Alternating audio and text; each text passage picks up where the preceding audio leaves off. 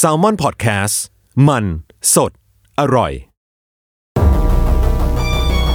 ทฤษฎีสมคบคิดเรื่องลึกลับ สัตว์ประหลาดฆาตกรรม ความลี้ลับที่หาสาเหตุไม่ได้ เรื่องเล่าจากเคสจริงที่น่ากลัวกว่า fiction สวัสดีครับ ผมยชญ์ บรรพพงศ์ผมธัญวัฒน์อิพภูดม นี่คือรายการ Untitled Case สวัสดีครับ สวัสดีครับ ยินดีต้อนรับเข้าสู่รายการ Untitled Case episode ที่ 20 ครับผม ครับ คือ วันเนี้ยผมขอเปิดด้วยประเด็นหนึ่งประเด็นหนึ่งก่อนแล้วกันอ่าคือประเด็นเป็นประเด็นเรื่องของ jingle อ่าพี่พี่ธัญว่า jingle รายการเราเนี่ยมันน่ากลัวเกินไปกับเรื่องที่เราเล่าป่าวะพี่ไม่นั่นก็น่ารักดีอ๋อใช่เหรอคือสำหรับตัวผมอะผมคิดว่าเพลงมันน่ากลัวกว่าเรื่องที่เราเล่าเว้ยก็เลยคิดว่าเออเออมันก็จั๊กกะจี้นิดนึงแต่แต่ว่าว่าเราเราก็จำได้นะ เราก็อยู่กับไอ้ jingle นี้มาเกือบยี่สิบปีแล้วอะก็หลายเดือนแล้วแหละเออเออวันนี้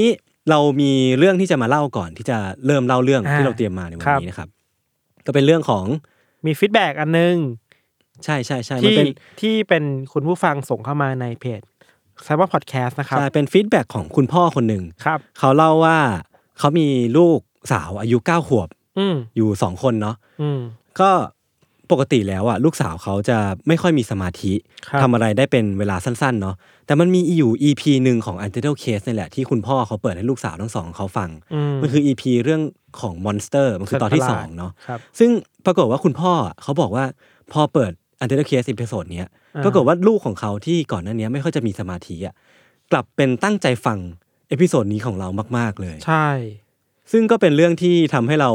ชุบชูใจเนาะอะก็มีกำลังใจทำเอออย่างน้อยงานต่ออย่างน้อยไปเรื่องที่เนอะเราเล่ามาเนี่ยมันก็ไปถึงกลุ่มคนผู้ฟังที่หลากหลายครับทั้งเรื่องที่ชอบคนที่ชอบเรื่องลี้ลับใช่ทั้งคนที่ได้ประโยชน์จากการที่เราเล่าเรื่องนี้จริง ๆ ด้วย มันก็เป็นประโยชน์ที่เราก็เฮ้ยเราก็ตกใจเหมือนกันนะเออไม่ไม่คาดคิดเหมือนกันเนาะใช่ใช่ว่าจะช่วยให้น้องมีสมาธิในครับการฟังได้มากขึ้นอะไรเงี้ยฮะก็ฝากถึงน้องสาว ลูกสาวเออของเออคุณพ่ออ่าชินฝากถึใช่งไหมหคลารับนที่ชื่ออาโปกับอามิด้วยครับใช่ผมครับเป็นลูกสาวของคุณพ่อชินนะคครับรับ ก็ขอบคุณนะครับ ก็ ฟังกันต่อไป แล้วเออเราจะไม่เอาเรื่องน่ากลัวมาเล่ามากเกินไป เออ อันนี้ไม่สัญญาดีกว่าโอเค วันนี้เรามาอยู่กันในธีมอะไรพี่ธัญเฮ้ยทีมเนี้ยผมคิดว่ามีคนมารอนานมากแล้วนะเอออันนี้ก็เป็นอีกธีมหนึ่งที่แบบโอ้มีแต่คนมา request ขอทั้งใน inbox หรือว่าทั้งในทวิตเตอร์ซึ่งเราก็ตามอ่านตลอดนะแต่ก็ว่าเป็นเป็น field ที่เราไม่ค่อยจะกล้าเหยียบเข้าไปเท่าไหร่เออเลยมันคือทีมเรื่องไทยๆนี่แหละเออมันคือ made in Thailand แบบว่า mysteries in Thailand ใช่ อย่างเราอะ เวลาเราเรื่องเรื่องไทยอะ เราคิดว่าแม่งยากว่ะ เออ แล้วมันต้องมีคนที่รู้เยอะกว่าเราอยู่แล้วอะใช่ คืออย่างคนเช่นเราโคตรกลัวเลยสำนักข่าว หรือว่าแบบว่าคนที่เป็นผู้เชี่ยวชาญนักวิชาการตำรวจอะไรเงี้ยต้องรู้ดีกว่าเราแน่นอน เออ ซึ่งที่ผ่านมาเราโกงมาตลอดเลยพี่เราจะหนีมาตลอดครับ เาเอาของต่างประเทศมา อะ แต่พอมันเป็นเรื่องไทยแล้วเนี่ย เราก็จะระมัดระวังในเรื่องของซอสมากเป็นพิเศษ ก็ต้องเจียมเนื้อเจียมตัวกันหน่อยโอเค วันนี้ผมเล่าก่อนอะพี่ ครับ คือเรื่องที่ผมเอามาเล่าเนี่ยมันเป็นเรื่องเมื่อประมาณ 40 กว่าปีก่อนแล้วแหละอืมคือมันมันเกิดขึ้นเมื่อประมาณปี 2520 คือมันมีเริ่มจากข่าวเล็กๆ ข่าวหนึ่งลงในหนังสือพิมพ์ไทยรัฐไว้พี่ครับ คือมันเนื้อข่าวเนี่ยระบุว่ามีหญิงไทยไม่ทราบชื่อ ถูกรถไฟทับ ร่างขาดเป็นสามท่อน ที่อำเภออำเภอหนึ่งในจังหวัดพิษณุโลกอืมคือตอนแรกเนี่ยข่าวเนี้ยมันก็ลงไปในไทยรัฐปกติแหละ แล้วก็ไม่ได้รับความสนใจมากเหมือนก็คนก็ไม่ได้พูดถึงสำนักข่าวก็ไม่ได้มาเล่นข่าวอะไร อาจจะคิดว่าเป็นอุบัติเหตุใช่ใช่อะไรอใช่ย่างนี้เนอะจนกระทั่งวันที่ 18 สิงหาคม 2520 ชาวบ้านในอำเภอนั้นนะพี่ ก็ได้รวมตัวกันประมาณ 20 กว่าคนน่ะ อืม แล้วก็เข้าไปร้องเรียนที่สอนอตำรวจในพื้นที่ อืมอืมอืม แล้วก็ไปร้องเรียนต่อนักข่าวไทยรัฐด้วย ว่าคดีเนี้ยที่คุณลงข่าวไปเนี่ย มันมีอะไรมากกว่านั้นนะ ไม่มันใช่มีแค่อุบัติเหตุ มันมีอะไรในกอไผ่ มันมีอะไรที่อยู่ใต้ภูเขาน้ำแข็งลูกนั้นนะอ่าอีกเยอะมากอ่าอ่าอ่าซึ่งเมื่อเรื่องเนี้ยมันไปถึงหูนักข่าว แล้วก็ตำรวจอะ การสืบสวนมันเลยเริ่มต้นขึ้นเว้ยพี่ คือเนื่องจากเนี่ยคือคดีนี้มันเป็นคดีที่เก่าเนาะทำให้ข้อมูลที่นำมาเล่าบางส่วนอะมันอาจจะมีจริงบ้างเท็จบ้าง หรือว่าผมก็ไม่แน่ใจในความน่าเชื่อถือของซอสเท่าไหร่ซึ่งอันไหนที่ไม่ชัวร์ผมก็จะแจ้งไปก่อนเลย ว่าไม่ชัวร์อันนี้ไม่ชัวร์โอเคอย่างเช่น ประวัติส่วนตัวของหญิงสาวที่ถูกรถไฟทับเนี่ย อันเนี้ยไม่ชัวร์แต่ว่าซอสซอสหนึ่งเขาบอกว่าหญิงสาวคนเนี้ยเป็นชาวพิษณุโลก แต่ว่าบ้านเกิดของเธออยู่คนละอำเภอกับอำเภอที่เกิดเหตุเนาะคือหญิงสาวคนเนี้ย เธอมีครอบครัว มีสามีแล้วก็ลูกชายหนึ่งคนอืมคือดูจากภายนอกอะหรือว่าคนที่มองเข้าไปข้างในครอบครัวของเธอเนี่ย เธอก็เป็นครอบครัวที่ปกติดี มีความสุขดีอืมดูไม่ได้ทุกข์ร้อนอะไร ทั้งเธอแล้วก็สามีก็ดูเข้ากันดีอะก็ชีวิตปกติเออดูมีแหละความสุขอ่าแต่ว่าแม่ของสามีอะไม่ชอบเธอ เพราะว่าตัวหญิงสาวคนเนี้ย เธอมาจากครอบครัวที่ค่อนข้างที่จะยากจน มีฐานะที่ค่อนข้างจะแตกต่างกับบ้านของสามีเนาะแม่ของสามีก็เลยกลัวว่า ผู้หญิงคนเนี้ยจะมาเกาะลูกชายเธอกินเว้ย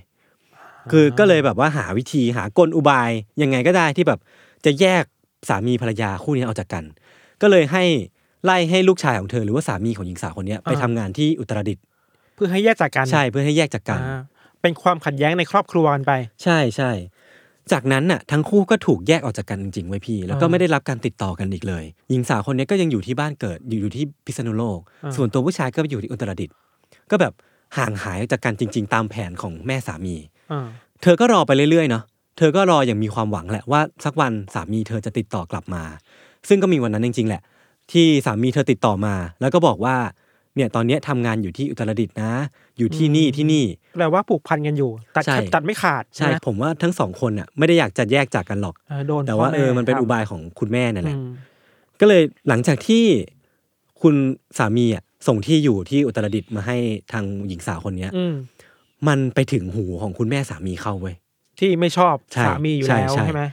คือพอคุณแม่รู้อะ เธอโกรธมากเลยเว้ยแต่อ่าแต่ว่าแทนที่เธอจะโกรธแล้วห้ามไม่ให้หญิงสาวคนเนี้ยไปหาสามีที่อุตรดิตถ์อะอ่าเธอกลับออกอุบายอีกทีหนึ่งเว้ยว่าจะให้หญิงสาวคนเนี้ย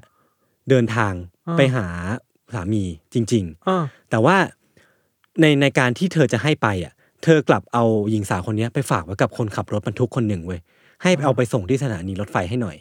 เหมือนเหมือนจะมีแผนอะไรบางอย่างใช่เนาะใช่ซึ่งเธอบอกกับคนขับรถบรรทุกคนเนี้ยว่า แกจะเอามันไปทิ้งที่ไหนก็ได้นะ แกจะปล้ำมันก็ได้นะ คิดซะว่าเป็นค่ารถ อย่าให้มันกลับมาเลยได้ยิ่งดีอ่าคือบางซอสอะบอกว่าคนขับรถบรรทุกคนเนี้ยมีประวัติว่าเคยแอบชอบหญิงสาวคนนี้อยู่แล้วอืมคุณแม่ก็เลยออกอุบาย ให้หญิงสาวคนเนี้ยไปกับคนขับรถบรรทุกคนเนี้ยแปลว่ามุ่งหวังร้ายกับใช่ผู้หญิงแหละหวังร้าย เออ แล้วจริง ๆ อะ ความหวังร้ายมันก็เกิดขึ้นจริงไว้ยพี่อ่าคือคนขับรถบรรทุกอะก็ได้ทำการข่มขืนหญิงสาวคนนี้จริง ๆ นะอ่าแล้วก็นำไปปล่อยไว้ที่สถานีรถไฟพิษณุโลกไว้ยพี่ ไม่ทิ้งเงินไว้ให้หญิงสาวคนนี้เลย แม้แต่บาทเดียว ก็เอาเงินไปด้วยอย่างนี้หรเอาไปหมดทุกอย่างไม่เหลืออะไรไว้เลยเว้ยพี่อ่าอ่าอ่าทั้งกระป๋องกระเป๋ากระเป๋าตังค์ไม่เหลืออะไรเลยอ่าอ่าเออ แต่ว่าก็ต้องบอกไปก่อนว่าตั้งแต่ที่เล่ามาจนถึงตอนเนี้ยซอสมันไม่แน่ชัดเนาะอืมแต่ว่ามันก็พอจะมีเค้าโครงแหละอือื มมมีมีมี report มาบ้างใช่ใช่ใช่อะไรเงี้ยใช่จากตรงเนี้ยพี่สำนักข่าวไทยรัฐอะเขาก็ได้บันทึกไว้ อันเนี้ยอันเนี้ยเป็นซอสที่ค่อนข้างน่าเชื่อถือน่าเชื่อถือได้อ่าตอนนั้นน่ะมันมีหญิงสาวคนหนึ่งสวมเสื้อสีน้ำตาล กระโปรงสีขาวผ้าดิบ อายุประมาณ 20 กว่าปี ผิวดำแดงสูง 155เซนติเมตรอืมหน้ากลมผมสั้น ถูกกาดคนหนึ่งของรถไฟ ไล่ลงจากรถไฟ เพราะว่าเขาพบว่าหญิงสาวคนเนี้ยแอบขึ้นรถไฟมาอืม ซึ่งตอนนั้นยังไม่รู้ว่าสองสองเรื่องเนี่ยมันเชื่อมโยงกัน คือจริงๆแล้วมันคือเรื่องเดียวกันแหละ แค่ว่าอ่าซอสหนึ่งมันไม่ได้มีบันทึกที่มาแต่ว่าอันเนี้ยอ่ามัมันมันชัดเจน ซอสนี้มันมันพูดถึงอีกเหตุการณ์หนึ่งเออเออผมก็เลยเอาจับมาเชื่อมโยงกันอ่าแล้วก็คิดว่ามันน่าจะไปติดประต่อกันได้เนาะอ่าคือผู้หญิงคนเนี้ยไม่ได้ซื้อตั๋วรถไฟไว้พี่ แล้วก็เธอแอบขึ้นรถไฟมาก็เลยถูกกัดไล่ลงที่อำเภออำเภอที่เกิดเหตุนี่แหละ ตอนนั้นน่ะมันมีการบันทึกไว้ไว้ว่า เธอพูดกับกาดคนนั้นน่ะว่า พี่อย่าไล่หนูลงเลย ขอร้องเถอะ พร้อมกับยกมือไหว้เนาะแล้วก็น้ำตาที่แบบไหลเจอเพราะว่าเธอมต้องการความช่วยเหลือเออเพราะว่าเธอไม่ต้งกขึ้นรถจริงๆเนาะเธอไม่มีที่พึ่งเลยเว้ยพี่อ่าไม่มีเงินอ่าติดตัวสักบาทอะอืมเออคือการที่เธอเลือกแอบขึ้นรถไฟมามันก็คือแสดงออกแล้วแหละว่านั่นคือทางเลือกสุดท้ายของเธอเนาะต้องมาเจอเรื่องที่มันร้ายๆมาเออเออเออแต่สุดท้ายคือถึงแม้เธอจะอ้อนวอนยังไง หรือว่าจะกราบไหว้กราบกาดคนนั้นแค่ไหนอะอืมกาดคนนั้นก็ยังไล่เธอลงมาอยู่ดีแหละ เมื่อเธอลงมาไว้ยพี่ ด้วยความที่เธอหิวโซเนาะไม่มีเงินติดตัวสักบาท แล้วก็ยังไม่ได้กินอะไรมาตั้งกี่ชั่วโมงแล้วก็ไม่รู้อะเธอก็เลยเดินโซซัดโซเซอยู่แถวๆนั้นเว้ยอืมโดยที่แบบไม่ได้มีจุดมุ่งหมายไม่ได้มีที่ที่จะไปเป็นพิเศษ แต่ว่าเมื่อเธอเดินไปสักพักอะเธอก็ได้เจอเข้ากับวัยรุ่นสองคนที่เดินเข้ามาหาเธอ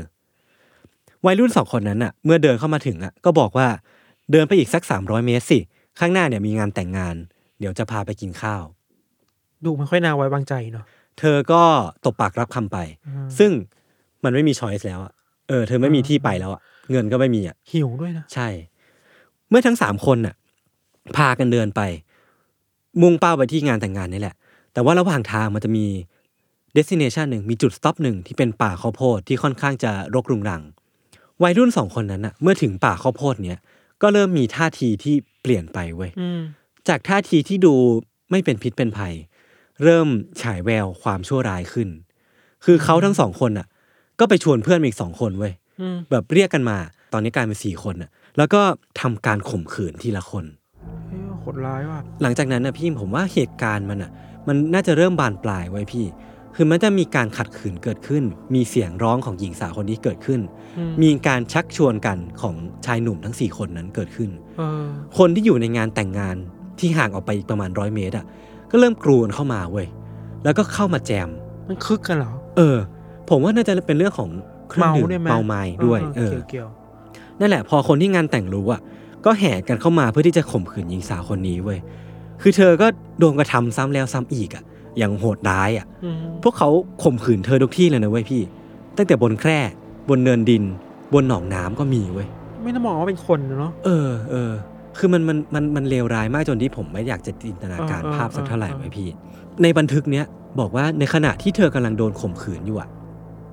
ไม่ใช่ว่าไม่มีคนเห็นนะ มันมีชาวบ้าน ชาวบ้านปกติที่ไม่ได้มีส่วนร่วมอะอืมแต่ก็มายืนดูมาซุ่มดู เธอพยายามร้องขอความช่วยเหลือจากพวกเขาเหล่านั้นแล้วอะแต่ก็ไม่มีใคร take action อะไร คือรู้แหละว่ามันเกิดอะไรขึ้น แต่เห็นแหละไม่ไม่กล้าเข้ามายืยืนดูอยู่แหละ แล้วก็รู้แหละว่าผู้หญิงสาวคนนี้กำลังขอความช่วยเหลืออยู่อะแต่ก็ไม่มีใครกล้าเข้ามา ด้วยความที่มันเป็นมันเป็นกลุ่มชายฉกรรจ์ขนาดใหญ่เว้ยเออแล้วมันมีความแบบอันตราย เราก็คิดว่าคนตรงนั้นอาจจะกลัวความปลอดภัยตัวเองด้วย ใช่ใช่แต่ก็นั่นแหละก็น่าจะปวดอะ อืมคือเหตุการณ์อันน่าเศร้านี้เว้ยพี่ แม่งดำเนินไปถึงสองชั่วโมงอะอ่าโดนดำเนินไปเรื่อยๆนะอ่าก็โดยที่แบบไม่ได้มีการพักอะไรอะ ร่างกายเธอก็ถูกดึงลึกเข้าไปขึ้นเรื่อยๆ ในป่าข้าวโพดนั้นนะไม่ถึงเข้าไปในป่าลึกลึกเริ่มลึกดิขึ้นไปเรื่อยๆ เริ่มอ่าลึกเข้าไปเรื่อยๆ คนที่เคยข่มขืนเธอไปแล้ว ก็ยังจะเดินกลับมาหาเธออีกอีกรอบหนึ่งอะมันเป็นการกระทำที่ ไม่ได้อธิบายไม่ถูก ไม่ได้รู้สึกถูกผิดแล้วอะเนาะเออเออคือเธอถึงกับต้องร้องออกมาด้วยความขมขื่นอะว่า ขอข้าวกินได้ไหมอะฉันหิวข้าวแล้วอะคือเธอตอนนั้นอะ ไม่รู้ว่าแบบเธอขอให้หยุดจนจนไม่รู้ว่าจะขอยังไงแล้วอะอืมอืมจนกลายเป็นว่าต้องขอข้าวกินแล้วอะเพราะว่าในสเปเรตนะเออมัน desperately แล้วอะมันมันมันดูไร้ทางไปต่อมาก ๆแล้วอะอ่าอ่าอืมพอพูดอย่างนี้ออกมาพี่ เหมือนกลุ่มชายคนนั้นอะก็หยุดแป๊บหนึ่งอืมจนเหมือนปล่อยปล่อยเวลาให้เธอไปล้างสิ่งสกปรกที่แอ่งน้ำแห่งหนึ่ง แต่ว่าระหว่างที่เธอกำลังล้างสิ่งสกปรกอยู่ที่แอ่งน้ำแห่งนั้นน่ะ มันก็มีกลุ่มกลุ่มหนึ่งกลุ่มชายคนหนึ่งที่เรียกว่ากลุ่มของเจ้าพ่อเว้ยอืมเดินเข้ามาหวังที่จะข่มขืนเธออีกรอบหนึ่งทั้งนั้นที่กลุ่มเนี้ยมันเคยข่มขืนเธอไปแล้วเว้ยกลับมาอีกเหรอะกลับมาอีก จนแบบเธอต้องกรีดร้องออกมาอย่างทนไม่ไหวอะว่าแบบพอแล้วกลัวแล้วจะตายอยู่แล้วเออแต่ชายที่กำลังข่มขืนน่ะที่เป็นกลุ่มที่เรียกว่าเจ้าพ่ออะอ่าก็ยังไม่หยุดเว้ยพร้อมกับบีบคอเธอเพื่อไม่ให้เธอร้องออกมา เออ จนหญิงสาวอะแน่นิ่งไปม คือบีบคอรัดจนเธอเสียชีวิตลง ไม่ถึงว่าก็ทรมานแหละเนาะเออ นั่นแหละเอ้ยโหดอันนี้คือปลายทางของหญิงสาวคนนี้ที่ ในขณะที่ก่อนจะเสียชีวิต เธอก็กำลังโดนข่มขืนอยู่ เออ แล้วก็ไปอยู่ ที่สถานีรถไฟอีกทีเหรอ คือกลุ่มเจ้าพ่ออะเห็นสถานการณ์เป็นแบบนี้อะอ่าหญิงสาวเสียชีวิตแน่นิ่งไปแบบนี้แล้วอะ ก็เลยบังคับให้คนที่มีส่วนร่วมกับเหตุการณ์นี้ทั้งหมดอะมาช่วยกันทำลายหลักฐาน มาช่วยกันอุ้มศพของหญิงสาวคนเนี้ยอ่าไปที่ที่จะทำสามารถทำลายหลักฐานได้ หรือว่าสามารถอำพรางคดีได้ ซึ่งที่นั้นก็คือรางรถไฟ เพื่อให้รถไฟประทับ ใช่วิธีการอำพรางวิธีการทำลายหลักฐานของไอ้คนกลุ่มเนี้ยอืมมันคือการวางศพของเธอให้รถไฟทับเว้ยแต่ว่าถ้าทางนิติวิทยาศาสตร์อะเออ มันก็สามารถตรวจสอบได้นะว่าแต่ว่าเธอในถูกสข่มัยขืนั้นมาน่ะมันประมาณ 40 กว่าปีก่อนเว้ยพี่อ่านินิติวิทยาศาสตร์โดยการเฉตรวพาะจสอยิ่บงมันยังไม่ได้ดีขนาดนี้โดยเฉพาะยิ่งของในไทยอะอ่าอ่าแม่งก็ยิ่งยิ่งไม่มีพัฒนาการไว้ยพี่อ่าเออออ่าคือคนที่เป็นเจ้าพ่ออะบอกว่าให้วางหัวไว้ที่รางข้างหนึ่ง อีกข้างให้เป็นตรงอวัยวะเพศ เพื่อให้ที่เวลารถไฟทับอะจะได้ทำลายหลักฐานที่สาวตัวได้ทั้งหมดเว้ยอ๋อโหมันก็ไม่เขาคิดเหมือนกันนะ เออร้าคือยแต่ว่ะว่าแม่ง เอออธิบายไม่ถูกเลยว่ะพี่แม่งแม่งแบบโหดร้ายเกินไปอะใช่คิดใช่ใช่ไตร่ตรองมาดีมากเลยอะอืมคือแผนน่ะมันก็ดำเนินไปตามนี้แหละ จนในเวลาประมาณตีสามรถไฟขบวนเชียงใหม่พิษณุโลก ก็ได้แล่นมาทับร่างของเธอจนขาดแบ่งออกเป็นสามท่อนอืมแล้วก็เป็นอย่างที่ลงข่าวไปนั่นแหละ อืมโหมันน่ากลัวหลายอย่างมากเลยนะหลายหลายเลเวลอะเลเวลใช่แรกคือเราว่าเธอเป็นเขาเรียกว่าอะไร เธอเป็นเหยื่อของการถูก abuse ในครอบครัวมาระดับหนึ่งอะครับ แล้วก็ถูกอืมแม่สามีใช่ป่ะบังคับอือหือหลอกหลอกอะวางหลอุบายมาวางอุบายให้เธอไปเจออะไรอีกอะอือหืออือหือแล้วหลังจากนั้นก็มีตัวละครอีกเต็มไปหมดเลยอะใช่ ที่มาทำร้ายเธอในอะช่วงที่เธอกำลังสิ้นหวังอยู่อะเธอไม่มีที่พึ่งอะโอ้เออ คือคาดกันว่านะพี่คาดกันว่า มีผู้ที่มีส่วนร่วมกับการกระทำครั้งเนี้ย หรือว่าโศกนาฏกรรมครั้งนี้แล้วกันเนาะมีมากถึง30คนโคตรเยอะเลย และมีทุกวัยเลยเว้ยพี่ ตั้งแต่เด็ก คือมันมีแหล่งข่าว จะเรียกว่าแหล่งข่าวก็ไม่ได้มีซอสซอสซอสหนึ่งอ่าบอกว่าอ่าเด็กที่สุดคือเก้าขวบ บ้าไปแล้ว เออ มีตั้งแต่เด็กหนุ่มเพิ่งแตกพานวัยทำงานวัยกลางคนวัยชรา บางคนเป็นพ่อลูกกันก็มี มันเป็นด้านมืดของคนน่ะ เวลาคนมันรวมตัวกันแล้วมันคึกอะเออ มันหยุดไม่อยู่แล้วอะมันมันเขาเรียกว่าอะไรพวกลากมากไปเหรอไม่แน่ใจเลยเว้ยพี่แต่เราผคิดว่ามันจะมีปัจจัยหไม่ลายอยากอย่างอะไม่อยากหาเหตุผลมาอธิบายเออเรื่องพวกนี้มันพูดยากสักเท่าไหร่เลยอะคือ สาเหตุที่ตอนแรกมันลงแค่ข่าวหนังสือพิมพ์เล็กๆเนาะมันมันเพราะว่าคนที่ก่อเรื่องพวกเนี้ยเขาเป็นแบบพวกลูกหลานตำรวจอะแล้วก็เป็นแบบมีคนเส้นสายแก๊งๆของผู้ใหญ่บ้านอะพวกที่มีอำนาจในหมู่บ้านในอำเภอแล้วบางคนยก็เป็นมาเฟียด้วยใช่ใช่ใช่ไหมคือข้าราชการหลายคนก็รู้เรื่องนี้แหละ แต่ก็ไม่กล้าที่จะเปิดเผยเรื่องราวออกมา แล้วก็เหมือนสื่อก็ไม่ได้รับข้อมูลที่จริงอืมเหมือนได้ข้อมูลที่ปลอมๆมาว่าแบบ อันเนี้ยคืออุบัติเหตุ อืมเขาจะอยู่กันยังไงวะในความคิด ที่มันฝังอยู่ในเออหัวเขาอะความเออทรงจำเกี่ยวกับผู้หญิงคนนี้อะใช่ ว่าไม่รู้เลยเว้ยเออ ไม่รู้เหมือนกันเนาะมันมันดูเป็นเรื่องที่โหดร้ายเกินไปอะ ใช่ คือจากข่าวหนังสือพิมพ์เล็ก ๆ ในวันนั้นนะพี่ พอมันสืบสาวราวเรื่องมา ค้นพบหลักฐานมาเรื่อยๆอะพี่ มันก็ดำเนินไปสู่ข่าวหน้าหนึ่งของไทยรัฐอืมที่ลงไปเมื่อวันที่ 29 สิงหาคม 2520 เนาะลงรายละเอียดไว้ว่า เรียงคิว 30 คน ฆาตกรสารภาพเผยนาทีฆ่าโหด จับสาวให้ม้าเหล็กขยี้ก็คือแบบโกโซบิกไปเลยอะกลายเป็นข่าวที่เป็น Talk of the Town แล้วมีากๆคนใตอโดนจับปะคือมีคนโดนจับ จากการรายงานของไทยรัฐอะบอกบอกว่าคนที่โดนจับจากเหตุการณ์เนี้ยมีประมาณ10คน จากที่คิดว่าน่าจะสามสิบคนหนึ่งช่ในสามใช่ใช่ แล้วก็มีตำรวจโดนจับเพิ่มอีกสองคน จากการที่เขาทำข่าว หรือว่าสืบสวนได้ผิดพลาดอะคือตำรวจสองคนเนี้ยไม่ได้ทำการปั๊มลายนิ้วมือของหญิงสาวคนนี้ไว้ทำให้การสืบสาวเราเรื่องมันยากขึ้นเลย มันทำให้การตรวจสอบหาคนผิดอะยากมันยากใช่ เหมือนว่าการที่จะ identify หญิงสาวคนนี้มันยากขึ้นจากการที่ตำรวจสองคนเนี้ยทำหน้าที่ผิดพลาด ซึ่งเราก็ไม่รู้นะ ไม่รู้ว่า เพราะอะไร เออเออเออเออคือตอนสืบสวนเนี่ยมันยังได้พบอีกเว้ยว่า ตอนที่หญิงสาวถูกข่มขืนน่ะ เธอพยายามร้องขอชีวิตเท่าไหร่ก็ไม่เป็นผลไว้ยพี่ทำให้แบบ เธอต้องคว้าใบมีดโกนของชายชะกันเหล่านั้นอะอืมมากรีดไปที่ใบหน้าของตัวเองเว้ยคือเหมือนเหมือนเธอเดสเพรสขนาดนั้นแล้วน่าอะเศร้าว่ะเออ แต่ก็ไม่มีใครหยุดนะ มันเลยแบบลงเอยด้วยประมาณนี้แหละ มันเป็นสถานการณ์ที่น่ากลัวกว่าหนังอีกอะใช่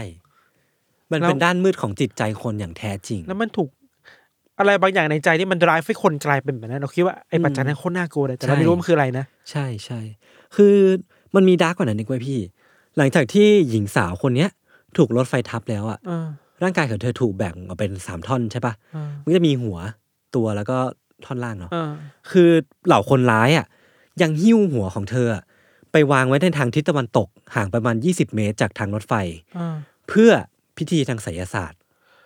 เชื่อว่าเป็นการสะกดวิญญาณของเธอเนาะมันเป็นมันเป็นตำนานมันเป็นความเชื่อของคนแถวนั้นแหละ ถ้ามันเป็นจริงอะ อืมโหมันมันไปสุดมากเลยอะใช่ใช่ใช่ใช่เส้นเรื่องคือแบบจากความขัดแย้งในครอบครัว เออ จบลงที่ไสยศาสตร์อะ คือมันมันหดหูหดหูเออมากๆหดหู่อะหดหูจริง ๆ มันมันเดสเพรสขนาดที่ว่าแบบพวกชาวบ้านน่ะพี่ที่อืมที่ผมบอกว่าเขามารวมตัวกันแจ้งอะอืมว่าเรื่องนี้มันมีอะไรในกอไผ่นะอืมมันมีเรื่องราวอยู่ ใต้ภูเขาน้ำแข็งนั้นอีกเยอะมากอะอืมพวกเขาได้รับจดหมายข่มขู่ด้วยนะ ว่าถ้าแบบเกิดปากมากไปมากกว่านี้อืมอืมจะโดนจับขึงรางรถไฟ เหมือนยิงสาวคนนี้ด้วยนะขู่ฆ่าแหละเนาะเออ คือขู่แบบขู่จริง ๆ อะ อิทธิพลท้องถิ่นใช่อะไรเงี้ยใช่เนอะมันมีข้อมูลอีกข้อมูลหนึ่งไว้พี่ คือไทยรัฐอะได้ลงไว้ในสกู๊ปของเขาอะครับว่าตำรวจได้ตามหาพ่อแม่ของหญิงคนนี้เจอเนาะที่ไม่ใช่ทางครอบครัวของสามีอะเป็นพ่อแม่ของหญิงคนนี้จริง ๆ อะอืมบอกว่า หญิงสาวคนเนี้ยมีสติไม่ดี หายตัวออกจากบ้านไป เคยโดนข่มขืนแล้วจนตั้งท้อง เมื่อคลอดลูกก็หายจากบ้านไปอีก แล้วก็หายสาบสูญไปเลยอ่าแล้วก็รู้อีกทีก็คือกลายเป็นศพอยู่อย่างนี้แหละ ซึ่งมันมันเป็นข้อมูลที่ค่อนข้างคลชกันกับข้อมูลที่ผมเล่าในตอนแรกป่าวะพี่เออที่ใช่ว่าใช่ครอบครัวของเธอมีความสุขดีอะมีอ่าลูกหนึ่งคน แล้วก็ไม่มีไม่ได้มีบอกว่าสติไม่ดี ผมก็เลยไม่ค่อยแน่ใจว่าเรื่องเนี้ยมันความจริงเท็จมันเป็นยังไงกันแน่ ไม่รู้ว่าความจริงชุดไหนมันใช่จริงความจริงกชุดไหนมันจริงกว่ากันใช่โหเรื่องนี้เคยถูกเอาไปทำเป็นหนังด้วยนะพี่ แต่ว่ามันเป็นหนังที่ based on true story แต่มีการอ๋อแต่งแต่งเติมเพิ่มเข้าไปอีก นี่เราคิดว่าถ้ามันเกิดในยุคยุคสมัยนี้อะอืมโหมันต้องเป็นข่าวในโซเชียลมีเดียที่แบบดังมากใช่ๆใช่แน่ๆเลย ยิ่งในช่วงที่ความแฟร์เรื่องของการ sexual harassment อะเออมันกำลังเป็นเรื่องที่ถูก ให้ความสำคัญให้ความสำคัญในสมัยนี้อืมมันน่าจะเป็นใช่โซเชียลวิชูใช่ประมาณหนึ่งแหละ ใช่แล้วแล้วมันน่าจะเป็นคดีที่คนร้ายมีจำนวนเยอะมาก ๆ คดีหนึ่งในไทย อืมอะไรด้วยซ้ำเนอะใช่ใช่ครับ ใช่โอ้โหถูกว่ะ ไม่ควรเกิดขึ้น ไม่ว่าจากกรณีใดก็ตาม แล้วมันทำให้เห็นนั่นแหละ ด้านมืดของคนน่ะว่ามันสามารถผลักสถานการณ์ให้ไปไกลได้แค่ไหน อืมอืมเราไม่ได้มองว่าเขาเป็นคน ที่เป็นมนุษย์ที่มีจิตมีหัวจิตหัวใจอะ ใช่ มองว่าเขาเป็นอะไรไม่รู้อะอันเนี้ยเออ น่าขนหัวสุดใน ในมุมของการเป็นมนุษย์แล้วแหละ ว่าตัวอะไรที่กันแน่ที่มัน drive ให้มันเอาด้านเออมืดของจิตใจมาสู่หญิงสาวที่น่าสงสารคนนี้ เออ ซึ่งซึ่งเธอไม่ผิดอะไรเลยเว้ยพี่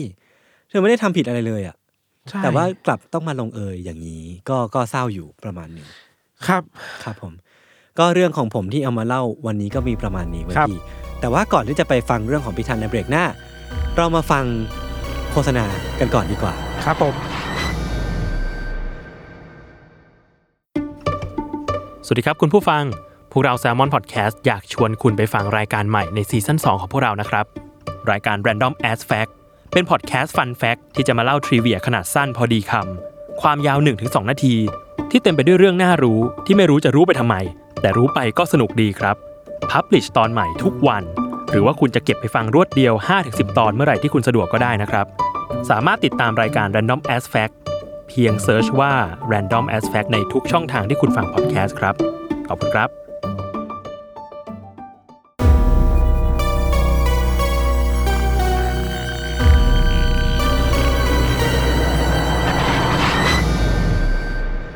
เมื่อกี้ที่ท่านผู้ฟังได้ฟังไปนะครับ เป็นเป็นโฆษณาของ รายการพอดแคสต์ในในเครือแซลมอนนี่แหละ แต่เป็น season สองเนาะครับผมก็ใครสนใจรายการไหนก็ไปติดตามฟังกันได้ โดยส่วนตัวแล้วผมผมฟัง Pro and Consult ของของคุณในติมผลิต ชอบมากชอบมากครับผมฟังทุกรายการเลยครับอ้าวขิงเหรอโอเคโอเคโอเค ต่อที่เลยพี่ธัญเลยครับ ผม เรื่องของเราเนี่ย เออ มันเกิดขึ้นในปีสองห้าห้าแปดครับ ก็ไม่นานมานี้ห้าเนาะแปดก็ประมาณสี่สี่ปีที่แล้วปะห้าปีที่ตแล้วกเลขประมาณนั้นแหละครับ มันเกิดขึ้นในจังหวัดอุดรธานี อืมเราจะบอกแค่จังหวัดแล้วกัน ไม่ลงลึกตำบลอำเภอแล้วกันเนาะครับ มันเริ่มต้นอย่างนี้ว่า ในก่อนหน้านั้นปีหนึ่งอะ คือปีห้าเจ็ดเนี่ยครับ มันมีครอบครัวครอบครัวหนึ่งครับ ที่เขาเสียลูกสาวไป อือหือขณะที่ลูกสาวเขายังตั้งท้องอยู่อะ แล้วก็เข้าใจว่าเป็นถูกยิง อืมแล้วก็ตั้งท้องในห้าเดือนอะไรเงี้ยซึ่งตามความเชื่อของคนท้องถิ่นน่ะ เขาจะเชื่อกันว่า ถ้าใครที่เสียชีวิตในลักษณะแบบเนี้ยอืมตายโหงอันนี้ขออนุญาตใช้คำว่าตายโหงแล้วกันนะครับเขาจะไม่รีบเผาเว้ยอือหือเขาจะเก็บศพไว้ประมาณสักสองสามปีก่อน อืมตามความเชื่อ ตามความเชื่อ เราไปหามาเขาเชื่อกันว่า เพราะคนที่ตายโหงเนี่ยอ่าฮะวิญญาณจะไม่รู้ตัวว่าตัวเองตายแล้วครับ จะให้เวลาหน่อยอะอือหือให้เวลาได้รับรู้ว่าอ๋อตัวเองตายแล้วนะตัวเองเป็นวิญญาณนะอะไรก็ตเงี้ยแล้ว ก็คือเหมือนว่าถ้าสมมติว่าเผาร่างไปอะวิญญาณจะหาร่างตัวเองไม่เจอ ใช่ใช่จนเฮี้ยนไปหลอกหลอน เออจะจะไม่ทันการอะ อ่าจะไม่เข้าใจว่าเกิดอะไรขึ้นอะไรเงี้ยครับ ครับ ครอบครัวเนี่ยครับเขาเลยเอาลูกสาวคนเนี่ยศพของเขาเนี่ยไปฝังไว้ในสุสานในป่าเว้ยครับ อันนี้เราว่าต้องให้ภาพหน่อยว่าสุสานในป่าของต่างจังหวัดเนี่ย มันไม่เหมือนสุสานในป่าในเมืองนะ อืม ในเมืองมันจะมีเขต มีรั้วอ่ากั้นอ่า ขอบอ่าชิดอะไรขนาดนั้นนะแต่สุสานในป่ามันจะไม่ได้มีอาณาเขตชัดเจนขนาดนั้นอะ อ่าฮะ มันจะฝังที่ไหนก็ฝังอะเออแล้วการเก็บศพที่ตายโหงอะเขาจะเก็บไว้ในท่อซีเมนต์ไว้ยอืมแล้วข้างในก็มีโลงอีกทีหนึ่งเพราะว่ามันไม่ได้ถาวรเนาะอะไรเงี้ยครับ เหตุการณ์เนี่ยมันก็ไม่มีอะไรอะ แต่มันพอมาถึงช่วงสงกรานต์นะครับ ซึ่งเป็นช่วงปีใหม่ไทยอะอืมญาติญาติๆเนี่ยเขาก็จะไป ไปเก็บกวาดเช็ดถูอะ ไปดูแลศพอ่าไปหาญาติอ่าตัวเองหน่อยอะไรเงี้ยครับ ญาติคนหนึ่งอะพอเดินทางไปถึงที่เก็บศพของผู้หญิงคนนี้แล้วอะเขาได้กลิ่นแปลกๆเว้ยอืมเหมือนเป็นกลิ่นเหม็นๆน่ะเขาก็ว่ามันมีอะไรผิดปกติแน่ๆแหละเขาเลยก็ไปสำรวจมากกว่านั้นอืมพอเดินเข้าไปที่ใกล้ๆแถวๆนั้นน่ะเขาก็พบว่าท่อซีเมนต์ที่เก็บศพของผู้หญิงคนนั้นน่ะอืมมันแตกเว้ยอ้าวเหรอ เหมือนว่าแตกแบบว่าเหมือนมีคนตั้งใจทุบเข้าไปเพื่อทำอะไรกับศพอะเออเออเออ พอเพ่งดูดีๆอะเขาพบว่าศพยังอยู่นะอืมแต่สิ่งที่หายไปคือหัวของศพอะฮะไม่มีหัว แล้วก็ ตามความเชื่อของคนน่ะเออเขาจะทิ้งเงินเอาไว้ให้ในท่ออะาฮะอ่าฮะเงินไม่หายอ้าวแต่หัวศพหาย เฮ้ย แล้วนี้แบบอย่างนี้ intention มันคืออะไรวะ มันไม่ใช่โจรกรรมหรือเพื่อเออเอาเงินน่ะ มันเพื่ออะไรไม่รู้อะเออ ชาวบ้านกลัวเว้ยแล้วครอบครัวก็ตกใจมาก อืมยิ่งตามความเชื่อของผู้เฒ่าผู้แก่อะมันเหมือนว่าเขาตายไปแล้วครั้งหนึ่งอะอันนี้เหมือนตายอีกรอบอะเออตายซ้ำสอง เออ มันก็น่าสงสารเขาเนาะ คือลูกสาวเขาหลานสาวเขาอะ คือคือคือศพคนที่ตายไปแล้วอะ เขาก็ไม่ได้รู้สึกอะไรหรอกนะ แต่ว่าคนที่รู้สึกไม่ดีอะมันคือญาติ ใช่ ใช่ ยิ่งถ้าตามความเชื่อว่าถ้าถ้าเราคิดว่ามันมีวิญญาณจริงๆอะครับ วิญญาณควรจะต้องเจ็บปวดอะว่าถูกเออตัดหัวเออไปทิ้งอะไรเงี้ยครับเออพอเรื่องมันเป็นแบบนี้ครับเขาก็ไปแจ้งตำรวจเนาะตำรวจก็มาตรวจสอบว่ามันเกิดอะไรขึ้น ก็ลงบันทึกประจำวันไว้อะไรเงี้ยแล้วที่มากกว่านั้นอีกเว้ยคือว่า ข้างๆของหลุมศพของผู้หญิงคนเนี้ยเขามีศพหาย อืมแต่คราวเนี้ยของหลุมเนี่ยไม่ได้หายแค่หัวอืมหายไปทั้งศพเลยหายไปทั้งอ้าวร่างกายเลยอะเออมันก็แปลกอีกว่าเออมันเกิดอะไรขึ้นวะกับ สุสานแห่งนี้อะครับอ่าฮะทำไมบางอันเอาไปทั้งตัวทั้งใบบางอันเออเอาไปแค่หัว ใช่ นอกจากนั้นนะพอตำรวจกลับไปอะอืม เขาก็ไปพบข้อมูลว่า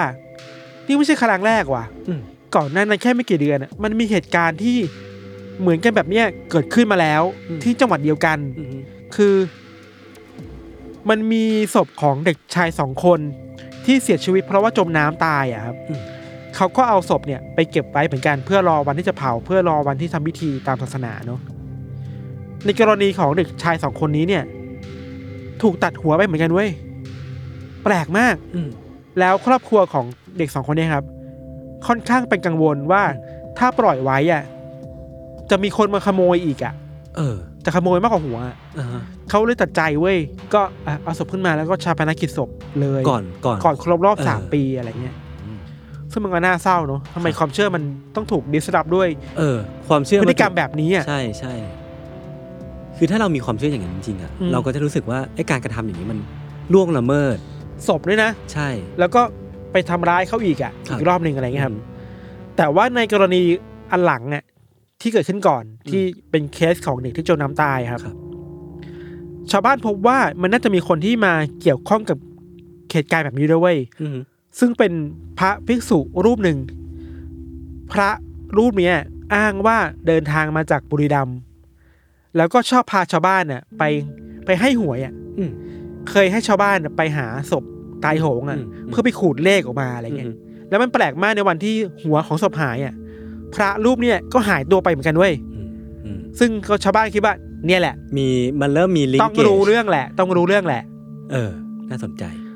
พอเวลามันผ่านไปอะตำรวจก็จับใครไม่ได้เว้ยพระก็หาไม่เจออมยังหาไม่เจอเมื่อกี้มันคือเหตุการณ์ตอนเมษาใช่ปะใช่ ตอนช่วงสงกรานต์อะอ่าถัดมาจากนั้นแค่ไม่กี่วันน่ะ วันที่ยี่สิบเมษายนน่ะ ก็มีเหตุการณ์แบบนี้เกิดขึ้นอีกแล้วเว้ยคราวนี้เป็นเกิดขึ้นในป่าช้าของอีกตำบลหนึ่งอืมเคสเนี่ยเป็นศพของเด็กอายุสิบสี่เสียชีวิตเพราะจมน้ำเหมือนกัน อืม คือว่าชาวบ้านน่ะได้ข่าวมาคือบอกบอกต่อกันนะว่า มันมีเคสที่ขโมยหัวศพนะลองไปดูหลุมศพของลูกตัวเองดูสิว่าอ่ามัมันจะปลอดภัยหรือเปล่าเก็ตแล้วคือคือมันกลายเป็นแบบว่าทุกคนอะต้องไปเป็นช่วย Talk ไปดูแล of the รักษา Town อะนะว่าแบบไปดูหน่อยว่ามันเออปลอดภัยอยู่ไหมอะไรไปครับเช็คอัพหน่อยว่าศพของญาติคุณอะ มันถูกขโมยไปหรือยัง อืมอืมครอบครัวเนี่ยเขาเลยเข้าไปดูศพของญาติตัวเองครับ อืมแล้วพบว่าหัวก็หายไปเหมือนเคสก่อนหน้านี้เว้ย เราว่าเคสล่าสุดเนี่ยน่าเศร้ามากๆเลยเพราะว่า อย่างที่เราบอกไปว่าความเชื่อของชาวบ้านน่ะคือว่าเขาจะเก็บศพไว้สองถึงสามปีถูกปะครอบครัวเนี่ยตัดสินใจว่าจะเก็บไว้สองปีอืมแล้วมันจะครบรอบสองปีในอีกสามวันเว้ยโอ้โหอีกแค่สามวันน่ะเออก็จะได้ชาปนกิจศพแล้วอะอืมอืมนั่นหายไปอะเออโหมันใจสลายนะอีกอีกอีกอีกหน่อยก็ได้ไหมอะไรเงี้ยเออจะคือเผาแล้วอะ ถ้าเขาเชื่อในสิ่งนี้จริงๆอะไอ้แค่สามวันนั้นอะ มันจะเป็นกลายเป็นป มที่อยู่ในใจเขาไปตลอดอืม กาลเลยเว้ยพี่ อืมอืมอืมเราไปดูสกูปเพิ่มเติมมาครับ เราไม่รู้ว่าเคสไหนนะ มันมีแม่คนหนึ่งอะตัดสินใจเผาหุ่นอะ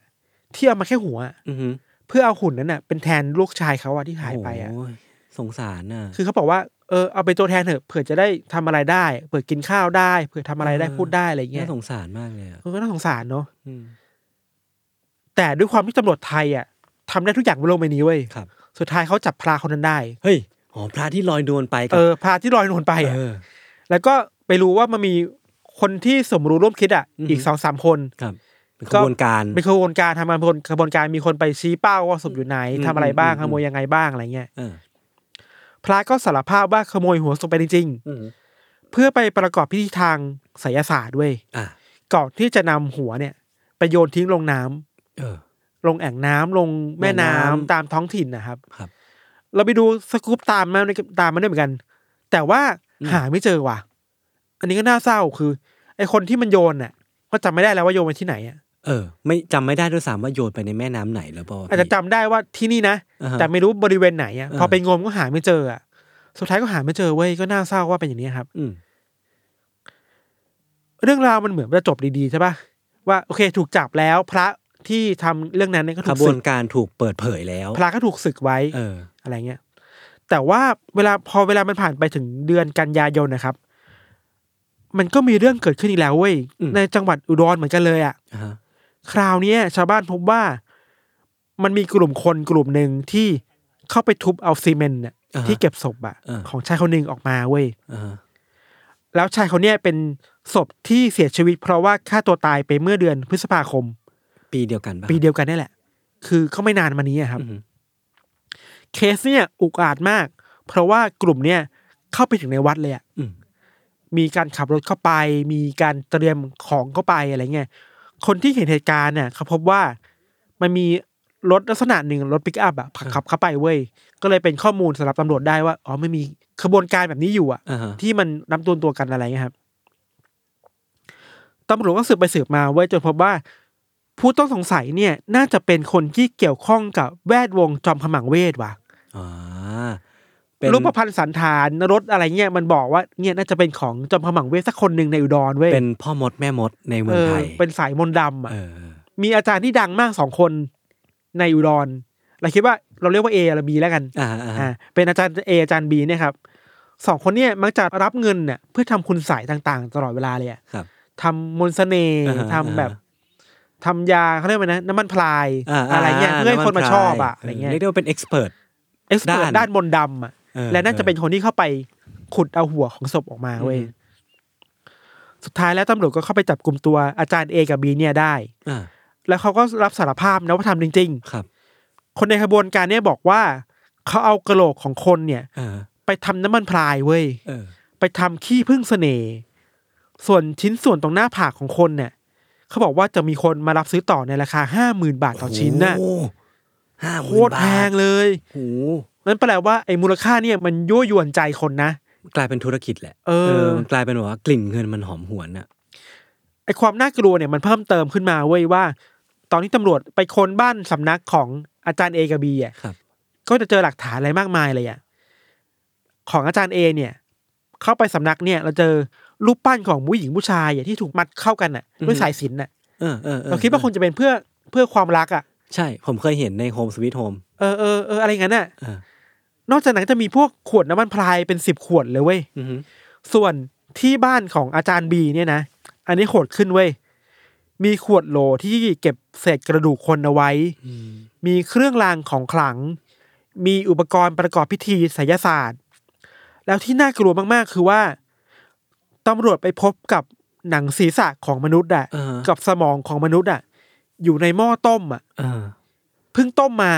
เพิ่งกำลังต้มอยู่เลยปะเพิ่งผ่านการต้มมา แล้วคือตำรวจก็บุกเข้าไป เจอใช่พอดี ใช่ สมองคนอยู่ในหม้ออะอืมยศโคไม่นอยากน่าจะกลัวเลยตำรวจเชื่อว่า ไอการต้มเนี่ยอือฮึมันคือเอาน้ำที่ต้มอะเออไปทำเป็นน้ำมันพรายเว้ยอ่า ให้มันมีสตอรี่หน่อยคือว่ามันมาจากศพที่ตายโหงอะครับ มีความมีมันมีสถ้าตอติว่ารี่ในการทำให้มันขลังอะจากความเชื่อคือศพที่ตายโหงอะ จะเป็นศพที่มีอิทธิฤทธิ์เออทางด้านเวทมนต์มีความขลังเออเออมากกว่า เขาก็เลยเพราะเราเลือกคิดว่ามาเขาเฮี้ยนเนี่ยใช่ใช่ใช่ตามเรื่องที่เราเคยรู้มาผ่านหนังผ่านเรื่องเรื่องราวต่างๆนะครับครับ สุดท้ายแล้วตำรวจก็สามารถจับอาจารย์เอกับบีได้ในเดือนกันยายนปี 2558อืมก็ถูกจับดำเนินคดีไปอะไรเงี้ยนะครับ แต่ว่ามันยังมีอีกว่ายศยังมีอีกเหรอมันมีการสารต่อโปรเจกต์เว้ยหูย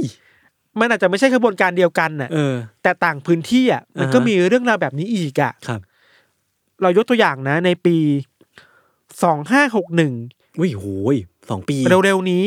มันมีข่าวลงหลายสำนักข่าวว่า สุสานทารกอะ ถูกบุกเข้าไปอะครับแล้วขโมยศพทารกออกไปเป็นสิบสิบศพเลยอะอืมศพทารกอะ เอาไปทำไมก็ไม่รู้อะเออ คือมันแล้วทำให้ผมนึกถึงไอ้นี่เหรอพี่ ไอ้ศพเด็กสองพันสองอะไอ้ที่เราว่าน่าจะคล้ายๆกันน่ะ เออ เอาไปทำคุณใสยอะ มันคือเรื่องของพิธีกรรมทางไสยศาสตร์ทางอืม เวทมนต์อะไรอย่างเงี้ยแหละปะ เราพยายามหาอยู่นะว่าจับได้ไหมอืม ก็ยังจับไม่ได้เว้ยว่าใครขโมยศพทารกไป ครับ แล้วล่าสุดคือตุลาคมปีที่แล้ว อีสานเหมือนกันเลย เออ มันมีเรื่องที่เป็น pattern เดียวกันเลยเว้ยคือว่า มีคนบุกเข้าไป เลือกศพที่ตายโหง แล้วถูกเข้าไปตัดหัวออกมา เออ ทุบท่อซีเมนต์นั่นน่ะแล้วก็ตัดหัวออกมา ก็เรียกได้ว่าเป็น pattern เป็น pattern เดียวกัน เออ แล้วก็ยังไม่รู้ว่าใครเป็นคนทำเว้ย จนถึงทุกวันนี้ใช่ไหมใช่ คือเราไปเจอมาว่าตำรวจนะครับ ก็ไปตามหาแก๊งเก่าๆอะพระที่ถูกศึกไปแล้วอะ อ่าฮะ หรือผู้ร่วมขบวนการอะ มีผู้สืบทอดหรือเปล่าเออ แต่พวกเนี้ยเขายืนยันว่าไม่นะ อ่าฮะคือตอนไปหาคือกำลังทำไร่ทำนาอยู่อะ ลาวงการไปออกแล้วแหจากละวงการไปแล้ว เออเออเออผมออกจากวงการไปแล้วครับที่คุณพูดถึงใครวะครับโอเค คือแก๊งเดิมก็ยืนยันว่าไม่เกี่ยวข้อง อืม เข็ดแล้วอะ กลัวโดนแล้วอะไรเงี้ยครับ สุดท้ายจนถึงวันเนี้ยก็ยัง unsolved อยู่เว้ยว่า เออ ใครเป็นคนเอาศพล่าสุดไป เออเออเออแล้วศพแรกๆอะจำได้ปะที่หายไปทั้งศพเลยอะ อือฮึก็ยังหาไม่เจอนะ อืมว่าใครเอาไป เออขบวนการไหนอะเราสันนิษฐานเองว่ามันมีหลายขบวนการมากในอีสาน ที่เชื่อเรื่องไสยศาสตร์อะครับ แล้วทำกันเป็นแบบไม่คอนเนคกันอะอืมแต่ว่ามันมีมันมีการสืบทอดวิชาความรู้กันแบบใช่ ว่าคุณต้องรู้แพทเทิร์นแบบนี้นะใช่ มันคือ business model เออมันที่น่ากลัวที่คนมันอะสามารถก๊อปไปทำตามได้ ใช่ ถามว่าผิดไหมผิด ไม่ผิดเหรอในแง่กฎหมายเราไปหามาอ่ามันผิดนะเว้ยเออ มันมีกฎหมายอาญามาตราสามร้อยหกสิบหกทับสามอันนี้เราไม่รู้ต้องให้ทนายโจมาบอกเออ ว่าจริงแค่ไหนครับผมแต่ทนายว่าโจกฎคือโฮสโซเชียลวินลอครับ แต่ว่ากฎหมายเนี่ยมันบอกว่า ใครที่ทำให้ศพเสียหายทำลายเคลื่อนย้ายศพโดยที่ไม่มีเหตุอันสมควรเนี่ย จะต้องโทษจำคุกไม่เกินสามปีเออหรือปรับไม่เกินหกหมื่นบาท หรือว่าทั้งจำทั้งปรับ มันก็เอาเรื่องอยู่นะ ก็ก็เป็นคดีที่ไม่ใช่ย่อยนะเออติดคุกสามปี แต่เราคิดว่ามันคงมีช่องทางในการหลบหลีกพอสมควรอือะครับแล้วอย่างที่เราบอกมันมีมูลค่านายศ ห้าหมื่นบาทห้าหมื่นบาท มันล่อตาล่อใจคนที่อยู่ในวงการนี้นะ อือฮึคือมันผมผมอืมเคยได้ยินเคสประมาณนี้อะที่ว่าเขาจะเอาอวัยวะไปขายอะ คือคนที่ต้องการอะมันคือทั้งในแง่ของไสยศาสตร์ด้วย ตลาดมืดด้วยเออแล้วก็มันสามารถเอาไปขายทาง medical school ได้ด้วยอะ เออเออ มันมีมูลค่าแหละร่างกายเราอะเออเออเราว่าเรื่องแบบเนี้ยมันไทยมากเลยอะ อืมมันคือการบุกเข้าไปในป่าช้าร้างๆอะอือฮึ แล้วเข้าไปทุบซีเมนต์น่ะโหนี่มัน literally ไทยอะ อเมริกาเขาไม่เข้าใจว่า เอาไปทำอะไรอะเออแล้วก็ขบวนการมันก็เยอะแยะมากมายอะ ซึ่งอยู่ใต้ดินอะ เราไม่รู้ว่าใครบ้างอะอาจจะจับได้บ้าง แค่บางบางกลุ่ม แต่ว่าเราคิดว่ายังมีอีกบางกลุ่มที่ยังเคลื่อนไหวอยู่อะ อย่างอือฮึทาทารกเนี่ย ก็ยังไม่รู้ว่าใครเอาไป ซึ่งมันน่าจะมีอีกเนาะพี่ เออ เรามีทฤษฎีมาสองสามอย่างว่ะครับ อย่างแรกเราเชื่อว่ากลุ่มคนที่ทำงานเนี่ยคงเป็นคนในแวดวงศาสตร์มืดนี่แหละอ่าฮะยังไงก็น่าจะเป็นสายนั้นอะเป็น community เดียวกัน อาจจะมีเปอร์เซ็นต์บางบางบางเปอร์เซ็นต์ที่ยศบอกคือ ซื้อขายอวัยวะอือฮึแต่ว่าคนเรามันจะเอาอวัยวะที่เป็นศพไปแล้วไปทำอะไรวะใช่ป่ะอืมอืมอืมอืมเราคิดว่ามันคงเป็นสายศาสตร์มืดแหละครับเรื่องที่สองคือว่า มันมีเรื่องที่น่าคิดหน่อยคือว่า แล้วทำไมเรื่องแบบนี้มันไม่หมดไปง่ายๆวะ มันมีข่าวใหญ่มากเลยที่ว่าคนถูกจับ เพราะว่าไปขโมยหัวศพมา แต่มันก็มีคนทำตามอีกเรื่อยๆอะแล้วก็ยังยังถามไม่ได้บ้างอืมจับได้บ้าง ลอยนวลบ้าง ถ้าพูดในเชิงเศรษฐศาสตร์แล้วอะมันแปลว่า มันยังมี demand อยู่อะอ่ายังมีคนต้องการมันอยู่ supply ก็ยังมีอยู่อะอืมอันนี้ make sense นะพี่ตราบใดที่ demand มันยังต้องการอยู่อะเออคนก็ไปหามาให้ได้ปะวะ เออเออเออเออเราไปโทษคนที่ทำอย่างเดียวก็ไม่ได้อะอืม ความเชื่อบางอย่างมันยังมีอยู่นะครับ อันนี้ก็คือเป็นกลไกธุรกิจเออแบบใจ basic เลยเออ basicิกมากอะไรเงี้ยใช่เราไปค้นหาเหตุผลมาต่อไว้ว่าแล้วทำไมไอ้เรื่องแบบเนี้ยมันไม่หายไปอะคือเราสนใจมากอะมันมีความเห็นเชิงวิชาการอยู่ไว้เรื่องศิลศาสตร์นะครับอือฮึอันนี้เราขออ้างนะ เป็นอาจารย์นิธิเอียวศรีวงศ์ครับ แกเป็นนักวิชาการด้านประวัติศาสตร์ เบอร์ต้นๆของประเทศไทยอะไรเงี้ย แกอธิบายไปน่าสนใจมากเลยเว้ยยศ อาจารย์นิธิบอกว่า ศิลศาสตร์ในยุคเนี้ยมันแอสอะเทคโนโลยีแบบหนึ่งว่ะอ่าคือว่าในเซนที่ว่าเราใช้เทคโนโลยีเป็นเครื่องมือเพื่อตอบสนองความต้องการบางอย่างของคนเราอะอ่าอ่าแต่มันจะต่างไปจากเทคโนโลยีสมัยใหม่ที่ว่าสมัยใหม่มันตั้งอยู่บนวิทยาศาสตร์ครับ แต่ไสยศาสตร์อะมันคือเทคโนโลยีที่ตั้งอยู่บนภูมิปัญญาชาวบ้าน และความเชื่อ และความเชื่อทางศาสนาเออมันเลยเข้าใจได้ว่าโอเค คนมันยังต้องการอะคนมันยังมีอือเพฮึนพอยที่อยากรักคนนี้อยากเกลียดคนนั้นเออเออทำคุณใส่ให้หน่อยได้ไหมเก็ตนะเสกเขาเรียกว่าเสกควายป่ะหนังควายเสเข้ากท้อเสงกหนัคงนควายเข้าท้องเสกตะปูเอาเสกตะปูหรือว่าทำคุณใส่ให้เราได้รักกับคนนี้ที่เราชอบหรือเปล่าอะไรเงี้ยมดีมันมันเยอะมากเลยนะครับ แล้วมันมีคนพวกนี้แหละ กลุ่มพวกนี้แหละที่อาศัยดีมันแบบเนี้ยเข้ามาหาโอกาสอ่าเข้ามาทำร้ายจิตใจญาติอะอ่าโดยไม่คิดว่า เราญาติเขาจะรู้สึกยังไงวะอือฮึเขาตายสองครั้งนะเว้ยศพที่ถูกฆ่าไปแล้วอะแล้วถูกตัดหัวอีกทีอะไม่มีใครอยากเห็นศพของคนที่เรารักอะอืมโดนทำร้ายอย่างนั้นหรอก คืออมการเสียเขาไปก็เป็นเรื่องที่หนักหนาแล้วเออการมาเห็นว่าเขาต้องโดนอะไรอีก มันน่าจะเป็นเรื่องที่เศร้าซ้ำเข้าไปอีกอะการมาทำลายศพ การมาตัดหัวศพไปอะอืมอืมมันก็น่าน่าจะปวดสำหรับคนที่เป็นแม่ ครับ มันมีความผูกพัน มันมีความรัก จริงๆ มันมันไม่ได้หาย ไม่ได้จางหายไปหรอกอื มมันมีสกู๊ปของไทยรัฐนี่แหละ เข้าไปสัมภาษณ์พวกครอบครัวครับ หลายคนก็เศร้าร้องไห้เลยนะคือแบบเออพูดประมาณว่า ลูกฉันก็ตายไปแล้วรอบหนึ่งอะโหคุณจะมาทำอะไรกับลูกฉันที่เป็นศพอีกอะโหเออมันมันน่าเศร้านะเว้ยกับคนครับที่มันหาผลประโยชน์กับอะไรแบบเนี้ยครับอืมที่สำคัญเลยเราคิดว่าสุดท้ายแล้วนะ ตราบใดที่มนุษย์เราอะ มันยังมีความต้องการที่จะหาความสุข หาความพึงพอใจ อยากเห็นคนที่เราไม่ชอบได้วอดวายอะเออ ไอเนี่ยไม่ได้มีช่องทางให้กลุ่มคนที่ใช้คำว่าไสยศาสตร์ อืม ใช้คำว่ามนต์ดำเข้ามาหาผลประโยชน์อยู่ดีแหละ อืมความน่ากลัวของสังคมไทยมันก็มีอะไรแบบนี้ด้วย เออ ไม่ใช่แค่ฆ่าคนจบอะอืม มันเออ มันยังมีต่อกันศพอีกอะอืมอะไรเงี้ยครับ นั่นแหละครับ ดีมานตราบมากใดเท่าไหร่ คือ supply ก็พร้อมจะตอบสนองอะคือตราบใดที่คนเรามันจะมี pain point เนาะอย่างที่พี่ธันพูดอะเออมันคือตราบใดที่คนยังเรามีปัญหาอะแล้วเทคโนโลยีณปัจจุบันเนี้ยอืมมันไม่ใช่ solution สำหรับเขาอะหรือว่าไม่เร็วพออมหรือว่าไม่ถูกใจอืมไอเนี่ยไสยศาสตร์เนี่ยมันก็จะเป็น solution solution หนึ่งที่เขาเลือกที่จะใช้ solution เนี้ยเพราะมันอาจจะเห็นผลทันตา ใช่ แล้วเราไม่สามารถไปเสียได้ว่า เทคโนโลยีที่ทันสมัยอะ มันไม่ใช่สิ่งเดียวที่มันสามารถตอบโจทย์ใช่คนในยุคนี้ได้ใช่ใช่คนบางคนมันไม่เขาคิดว่าเอ้ยกลไกตามกฎหมายทั่วไปกลไกตามปกติ มันไม่ตอบสนองเขาอะเขาต้องหันมาพึ่งอะไรแบบเนี้ยอืมเราจะไปโทษคนที่ต้องการดีมานก็ไม่ได้เออเพราะสังคมมันก็หล่อหลอมคนได้เหมือนกันอะโหมันปัจจัยเยอะแยะมากๆเลย เราไม่สามารถเบลมใครได้เป็นพิเศษอะอืมทุกคนมีส่วนอะอืมนี่แหละครับ ด้านมืดของสังคมไทยครับ น่าสนใจมาก สนุกแม้แต่มากศพเลเอยงก็ยังโดน